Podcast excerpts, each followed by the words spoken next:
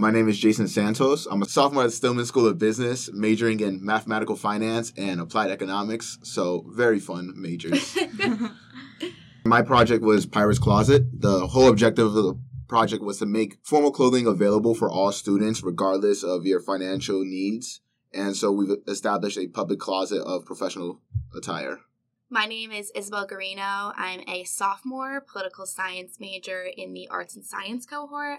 My IDT this year was the Crucible Committee. So, what I did was I took the Crucible Moments lesson that all the leadership students are taught during their freshman year, and I implemented it to be part of the freshman year curriculum so that freshmen have access to it as part of their university life requirement, and also the peer advisors have access to it as well.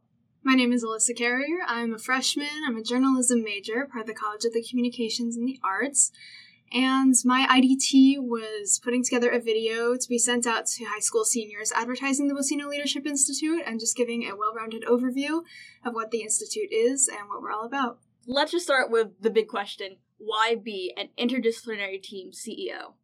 I'm a transfer into the program as a sophomore, and my big motivation was the fact that it was all placed from a struggle of my own where I had the opportunity to attend an event where you had to wear business attire and I did not have that. And so because I went one day to Burlington with about $50 in my pocket and was struggling to afford a good suit, tie, blazer and such, I was embarrassed about the moment, but as time went on I realized that I'm not the only one that has to go through this struggle.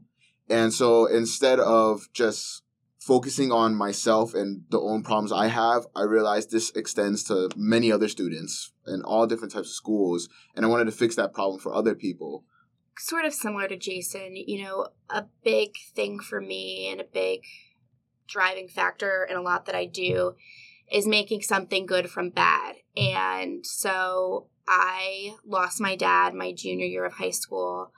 I went to school the day after his funeral. He passed away in May, and I took my AP exams the same week. Went to junior prom, was inducted into the National Honor Society, and then was voted to be vice president of it. And I did that all within that one week.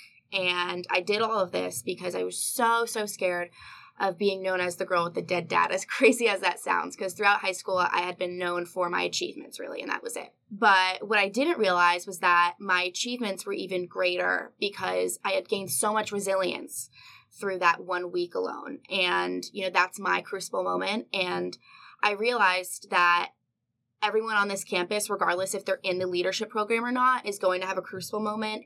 And it shouldn't be a privilege that's exclusive to just the leadership kids, that they're able to define their crucible moment, take stock in it, admire it, and know how it shaped their identities. So I wanted that to be something that everybody on this campus could have and what really motivated me to be a leader. My process was a little bit different from the other two. Being a freshman, we had the list of IDT prompts already decided for us. I, I didn't get to come up with my own idea, but I wanted to be an IDT leader in order to really test my leadership skills. I, I, wanted to grow as a leader, and that's what the Institute is all about.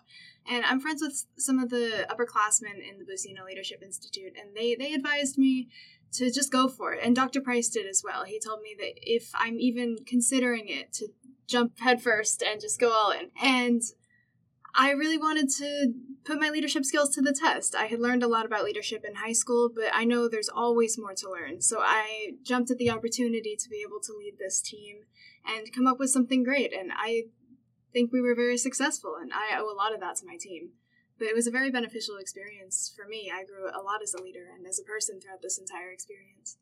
This question is for Alyssa because I don't know if things have changed, but the video prompt is usually like the most intimidating of them because like everyone has ideas to how to make things better about the selection process and the first semester, which is usually for my year. Those are my other two prompts. And what I hear about the video often is like, oh, there's something wrong with the video that makes it not super usable. Was that something that you heard before you went in that intimidate you and how did you get through that? We actually went in completely blind to this prompt. We had no advice, no other people giving their input. At our very first meeting, we decided we want to do this video prompt. We all had some sort of idea about what we wanted it to look like. I had a very creative group of people. It was all randomized, so I just got a random group of Buccino kids. We were all in agreement, actually. There was no debate because we, we just drew it a blank for the other two questions. But we all had a pretty good idea of what we wanted our video to look like. That ended up completely changing by the end. It was daunting, especially because we had one person on our team with editing skills and that was it. So yes, it was a, a, large task to take on, but I mean, we were all up for the challenge. We were ready to step up and figure out if we could actually do it, and we were very successful, at, at least in my eyes. I want to ask the other two a question, and that is part of the most mysterious part of the IDT practice, and that's the draft. Just tell me about that. the draft was extremely scary for me like I said earlier, I was a sophomore into the program, so I knew nobody. I barely knew people in my own school of business, let alone from arts and sciences, nursing, and such. The way I got to it was just doing a lot of research and basically LinkedIn stalking everybody. Um, some of it was a little easier because there were people who reached out to me, and people who reached out to me with interest in it definitely got put on like a higher pedestal as far as pickings and wise. But I just use a lot of the resources they gave us. They gave us an Excel sheet that showed everyone's voting practices. And so I ordered that from everybody who voted me first, second, and third. Were basically on the board for me.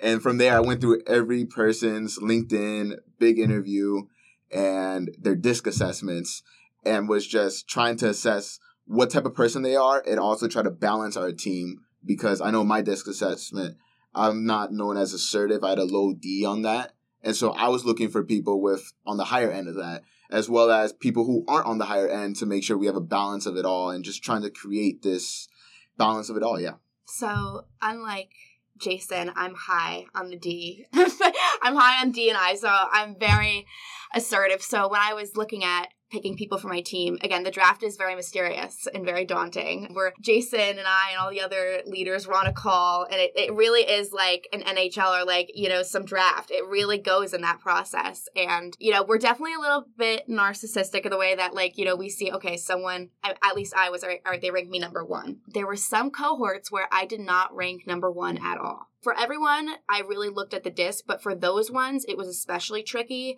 because, you know, I wanted people that were passionate on my team. And it, it's odd because the people that, you know, I picked from those cohorts that didn't rank me number one surprised me the most. And they were even more passionate than I, you know, had even assumed that they would be. So, you know, and it, it's really interesting how it all all these like little ingredients and pieces that they give you they all work and they really do all come together because i i know with my team i felt really blessed. I felt like i had a family at the end of it and it was really it was really experience. If you're tuning in from outside of the leadership institute all the people on their teams people that we've known people that are in our class. So i'm assuming because either pick one person or in alyssa's case one person's picked for you from each cohort to be on your team were any of your friends on that team and did you have problems with aforementioned friends or any problems with things like getting personal versus professional in this environment? Really, the only friends I knew were from business, like I said earlier. So I didn't have that struggle at least. Um, I would say my friends were from business, Julia and Kyle, and there were really no struggles of getting personal or getting professional the, throughout the project. It was kind of a nice balance we struck where I'm not a person that comes in and is very demanding of everything or tries to structure everything very loudly. I like to create an environment where everybody can speak and everyone has their own opinions and they're valued. And so I think that we created a culture that was pretty personable, but also was able to get what was needed when I went into the draft, I made a conscious effort not to choose anybody that I felt that I was really close with. And that's just because part of this is, you know, it's interdisciplinary and I wanted to make new bonds and learn how to work with new people that I haven't before. So that was a conscious effort on my part. And because of the nature of my project, it was one that required us to be vulnerable and go beyond just that surface level, peer level. I really worked on being more than just a, a, leader but also friend. It's a tricky balance too managing that because you know you still you're still a ceo you know you still deserve respect. So it just came up to having these team bonding activities and these moments where we can laugh and share experiences while also being able to delegate and keep each other on task with deadlines. Actually a lot of my friends were on my idt team. I mean I live on fourth floor Aquinas Hall, and a lot of other Buccino kids do as well. So I know a lot of my freshman cohort there. So I was really nervous going into it. I mean, what would happen if there were disputes or disagreements, and what would happen there? I mean, especially because we're all in such close proximity. I was very worried about the friction, especially because one of my team members was actually my suite mate Kayla. And so if there was a dispute there, that'd be a pretty weird living situation. But in the end, we all had the same idea of what we wanted our IDT to be. I got so extremely lucky with my team. We all had such good chemistry, and we made the entire process fun. Everybody gave constructive criticism, nobody lashed out at one another. There were many disagreements, but they were all extremely civil, and we all were respectful and professional towards one another, and that's where we really thrived.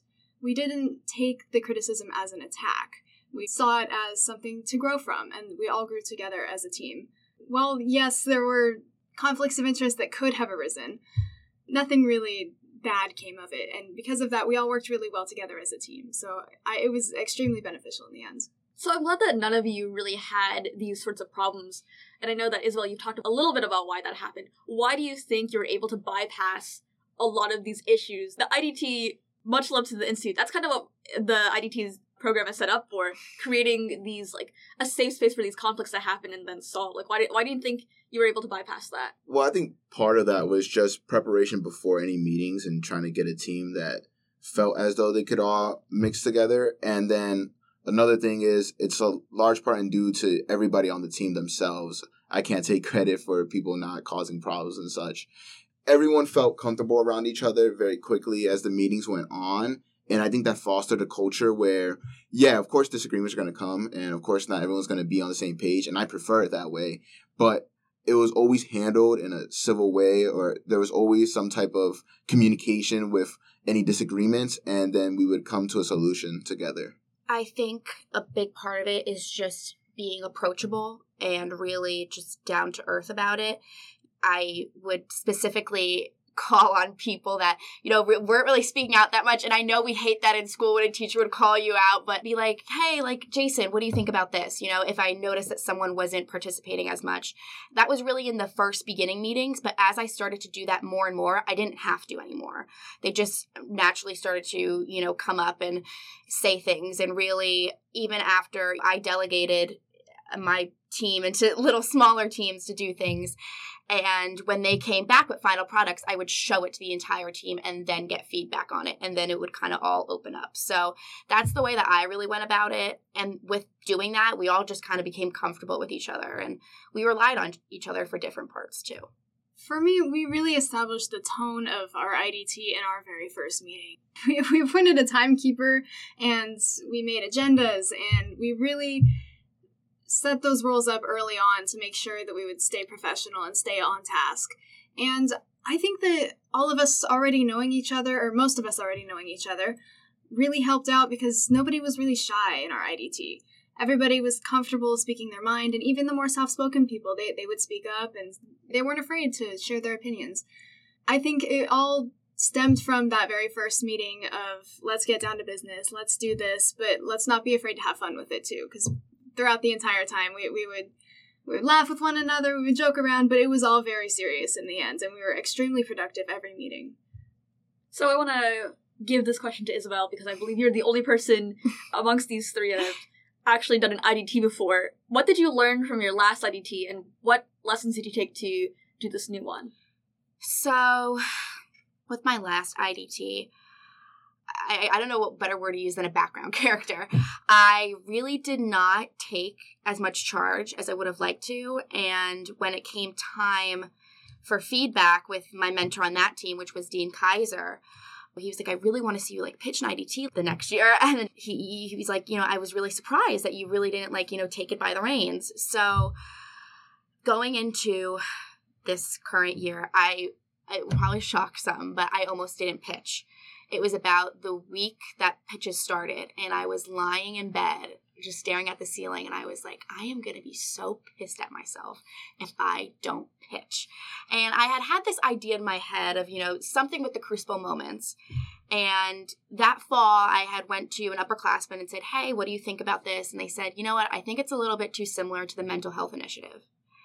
And that just kind of took the wind out of my sails. And I did not want to pitch. I was like, screw it, I'm not pitching. But then that December night, I was just lying awake. I was like, Isabel, you are going to be so mad at yourself. And I just kept hearing like Dean Kaiser's words in my head, like over and over again. I got another second opinion from another upperclassman in the program. And they said, Isabel, I could just see the way that you're like lighting up and smiling talking about it. Like, you have to do this. And so I emailed Dr. Price. I said, put me on the list. And I was probably the last one to put my name in there. And when I was voted through and everything, going into that first meeting, I was terrified. I tell my team members this all the time. They're like, "We do not believe you," and I guess I have a really good poker face, but just I wasn't confident, and I, had such bad imposter syndrome. I felt like I didn't belong there, and especially as a woman too, I felt like, you know, maybe my other male peers deserved it more than I did. And I just remembered last year just being that like kind of background character. And I was like, I am not going to fall into the background again. And I just took it by the reins again and just remember to, you know, keep holding on and really take charge of it. So, yeah. Yeah. so I'm going to open up to Alyssa and Jason because this time last year, you probably had no idea what an IDT was. And you just like jumped into it. Can you talk about that experience of just hearing, oh, IDT needs a leader, I'll do it? How did that come together? For me, it was very simple, actually. I had scheduled a one on one meeting with Dr. Price to ask him about how I could get more involved in the Institute and in Seton Hall in general. And he said a great way to start would be the IDTs. And I said, IDT, what's that? And he said, Oh, it's the interdisciplinary teams. You should be a leader. You get to run your own team and come up with a really cool project.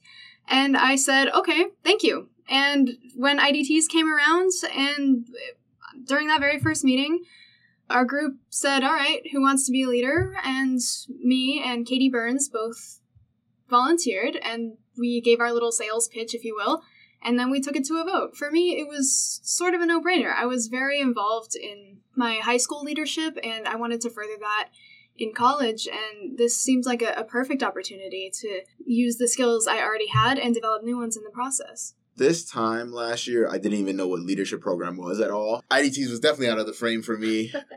and the way it developed for me, wanting to be a leader, was just from that moment, but it didn't come as a spark immediately. I remember I spoke with the business advisor, Rushin, afterwards about how I felt embarrassed about it. And he said that should be nothing to feel embarrassed about because you don't control your financial situations and such. And from then, I thought maybe there should be a closet available. And this time I was thinking small. I wasn't even thinking IDTs. I was thinking maybe there should just be a closet for business students where we have it available. And I wasn't going to pitch the IDT either.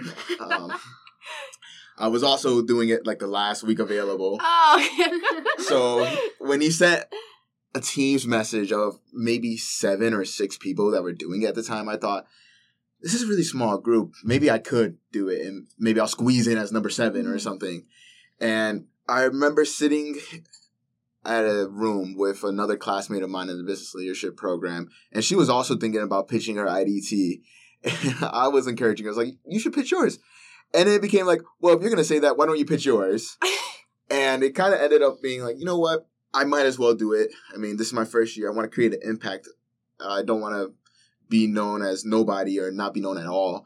And this is a chance to really create a, a impact on the community and be more than just myself. So I knew I would hate myself for it if I didn't do it and regret it. So kind of put it in also last minute. So I don't know if you were the last one or I was Maybe the last I, one.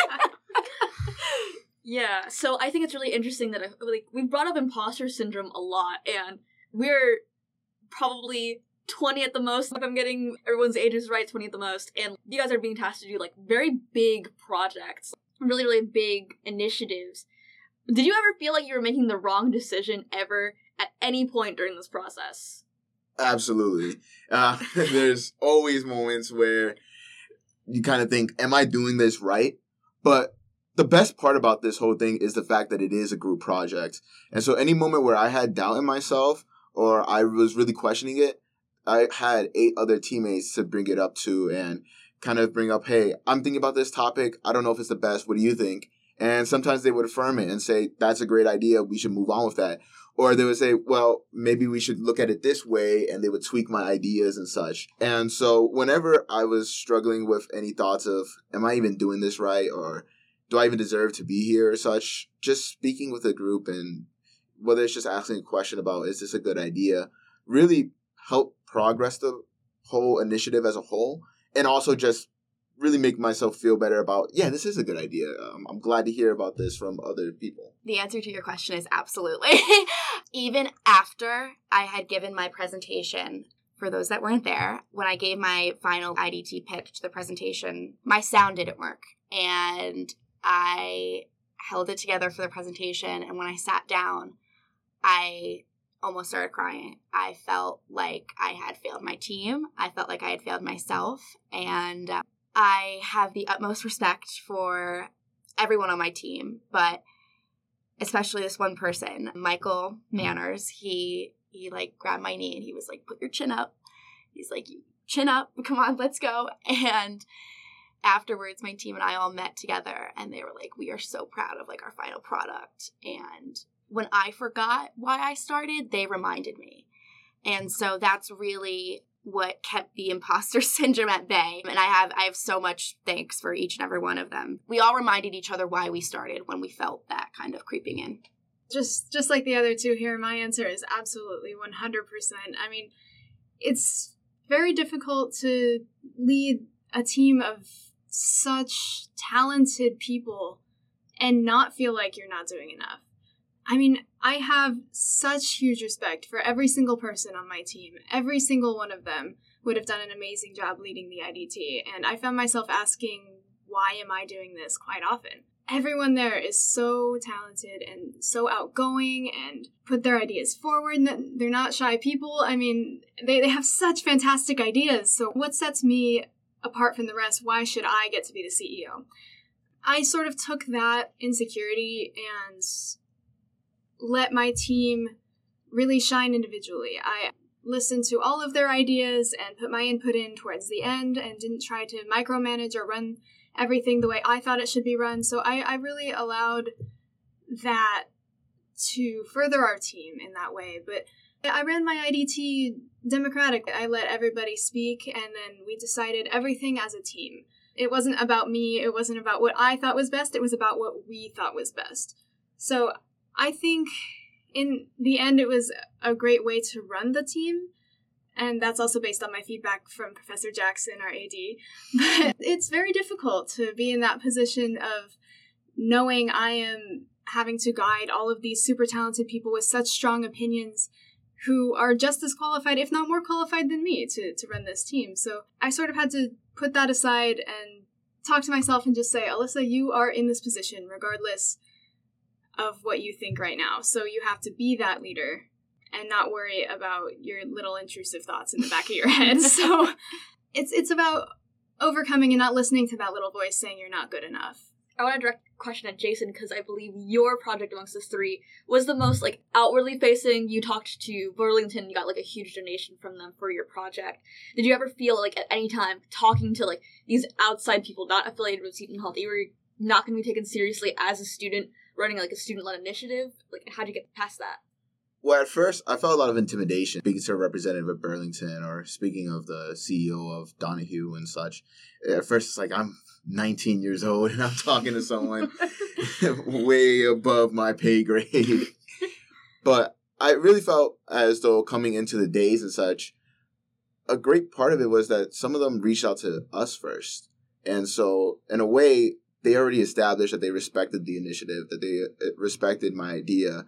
And so instead of getting nervous about whether or not I'm going to be respected, I really was just thinking about they like the idea. I just have to do a good job of conveying to them that this is something that's real. This is something that's going to be sustainable and something that's going to hopefully live longer than my time here at Seton Hall and all of our time at Seton Hall and be something that's going to continue to grow.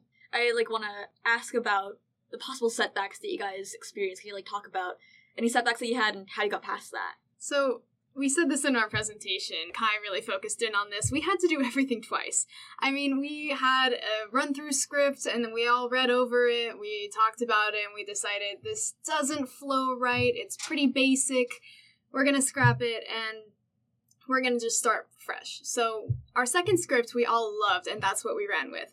Same with filming. When we started filming, we've never used camera equipment before, or this podcast mic we're using now. We we borrowed it from Kai, and we had no idea how to use it. So the audio and the video quality both needed a lot of work, so we had to scrap it and redo it. And that definitely pushed back our timeline. We were planning to be done by April 8th. We didn't get to be done until the night before our IDT presentation. So it was definitely stressful, especially towards the end. But my team is so resilient. I know my team was getting stressed, especially towards the end. But they all held it together really well and all came together when we really needed to. It was definitely a challenge to have to redo a lot of our work that we thought was going to be a one shot deal. So that was our biggest issue. For me, it was just the perfect storm, as it always is with IDTs. But it was the week that final presentation started, and my project worked the most with the Center for Academic Success, which is in charge of like the freshman studies program.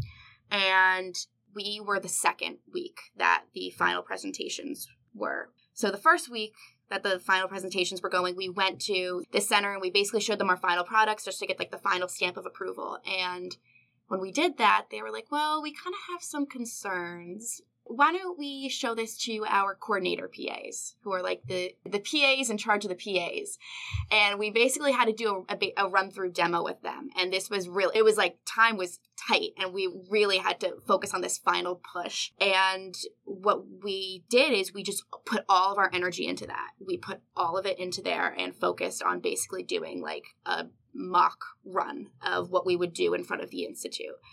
And really, we got advice from Dr. Price, we got advice from our mentor, Dean Halpin, and we all came together and knew how much that this run through meant. And then conveniently, 10 minutes before this meeting started, I spilled coffee all over myself. and my teammates, God bless them, they're like, Isabel, go to the bathroom. Like, we got this. And we just all came together because all of our passion for this project just helped propel us even further. We really relied on that kind of as like a battery to keep us going and get through those setbacks. Also, faced a couple of setbacks with it all, especially since this was something that had to be started from the ground up as there was nothing before it. And I think the main setback was how to store the clothing. I mean, the quote unquote easy part was getting the clothes, but now it was so Burlington just sent over 300 articles of clothing. Where do we put that? And originally, when our very first meeting, I spoke to the group and I said that we're going to aim a little high for this. We're aiming for 100 articles of clothing. That did not age well, obviously. And how many articles of clothing did you get? We have over 500 articles of clothing right now. And um, that's after taking some stuff out too. And so when we faced this problem, we thought, yeah, a little janitor's closet would be great, maybe two racks, and we'll be all set and that's definitely not enough. And uh, a member of our team, Julia, was set with going around all over campus asking for spaces, asking for rooms, and we got nothing. But luckily, the Career Center reached out and they were interested in it, and they provided us an office, and we're very grateful of that office. And even with that space, originally they were going to give us that janitor's closet until we told them about how much we have. And the room right now, you can't even open the door fully without knocking into a box. So we're still looking to expand. We're still looking to see how to best keep everything stored. I hear every year from Dr. Price that the IDT projects get more ambitious and ambitious, and oftentimes they're very successful in their ambition. Why do you guys think that is? I think part of it is just there's always going to be an evolution with things, and as the program gets older and the, and everybody gets involved, it's only going to get better and better because there's an example set by those before you. And along with that, also just goes with how amazing the students are now. My team played a huge role into this, of course. They did more than I can explain in a 30 minute podcast just by myself, let alone sharing. and it's just a lot of, with that ambition comes a drive and I think everybody was passionate about it in my group, and because of that passion, we were able to do things that we otherwise thought would be impossible for a semester. I think leadership is becoming a lot more personal, if that makes sense. And I think with Jason's story and my story, you know, having these stories, these backstories to motivate us just brings that ambition and that level of drive to just a whole new other level because you've been in that position before and that feeling that you had in that position just drives you to go even like to new heights you couldn't have even imagined before. And then people kind of get excited off your own ambition and it kind of it just like it lights everybody up. So i think that's kind of part of the reason why too is that leadership is just becoming more and more personal and everybody can make their own story out of it. I think a, a big part of it is definitely the importance impressed upon us by our advisors as well. I know Dr. Price spoke to us an awful lot about, you know, this is a big deal. You guys shoot for the stars. Like he he really encouraged us throughout the entire process and made sure that that we knew that we could do whatever we wanted to do in this process. And I think a lot of us leadership kids take that as a challenge in a way, uh, in a positive way, and say, okay, I I will do that. I will do this to the best of my ability. I'm going to try to do something that I don't even think I am capable of, and then and then still pull it off. So I think a lot of it is ambition and testing the limits, and that's what college is all about, right? Especially in the institute, to be able to push those boundaries and test ourselves and our capabilities. And I mean, I think my IDT personally did a great job of that with we, we animated a stick figure for our video which our animator katie didn't even know she was capable of. And she had to learn this whole process in order to be able to animate our little stick figure man because we realized having a physical actor would pose inconsistencies with our plot. So pushing the limits and testing the boundaries that's what we've been told leadership is all about. And as isabel said it's, it's becoming very personal.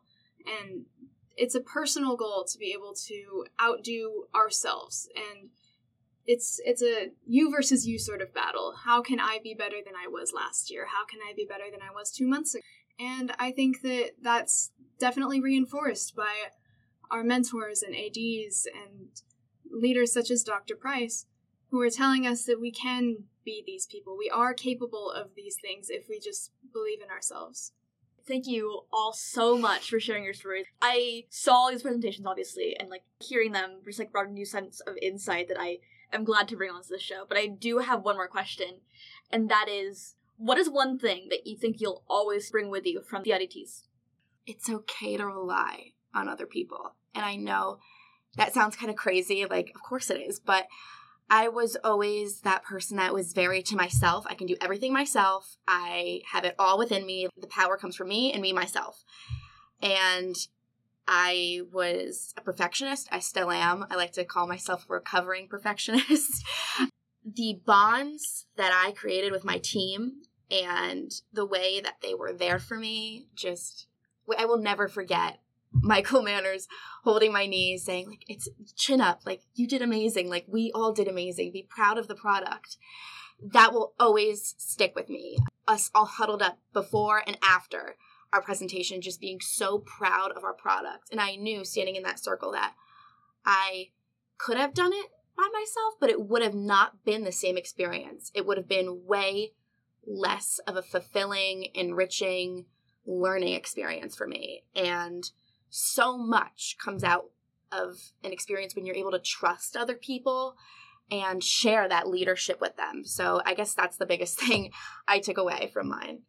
I would say there's a great power with uplifting people. And something that I took away huge from this project was that it wasn't a project made up of nine people, it was a project made up of thousands of people because of the fact that we got donations from not just students or faculty, even, but people who aren't even affiliated with Seton Hall, who are just in the South Orange community. There was a mother's post on Facebook that got us a bunch of donations, and also with Burlington uh, being able to donate because of that community aspect. With Donahue hearing of it from the article posted, just because they're based in New Jersey, and so they thought that this is something great to work in. And with that, this project did not have only the goal to uplift students with the clothing, but what I found was that the community uplifted the project too, and that it was something where everyone played a role, and it was amazing to see the impact that people who have nothing to do with Seton Hall were willing to create. The takeaway is about those connections that I've been able to form with my team, and not just my team, but the people we reached out to. I never expected to get much feedback when I asked, "Oh, hey, Sophia Dinman, can I borrow your camera equipment?" I expected a hard no because that's expensive equipment, but people like Kaida Jesus and Sophia Dinman, they helped us just out of the goodness of their hearts because they want to help us succeed. And I think it's often underestimated how much people are willing to help you for a good cause. And like what Isabel was saying, you don't have to do everything yourself. I too was that person when I was younger that that, that was one of my biggest critiques as a leader was I did everything on my own because I didn't want to burden my team or I, I just knew, oh, I, I can do this. It's it's not it's not a problem. But then that left the rest of my team feeling left out. And in this process, I realized that being a leader is more than doing the most. Being a leader means delegation and making sure everybody's included and fostering that family environment. And that's something I'm going to take with me for the rest of my life and into my future job to be able to help people feel included in every aspect of a project. That's a very powerful thing is inclusion. As a whole, everybody benefits from that.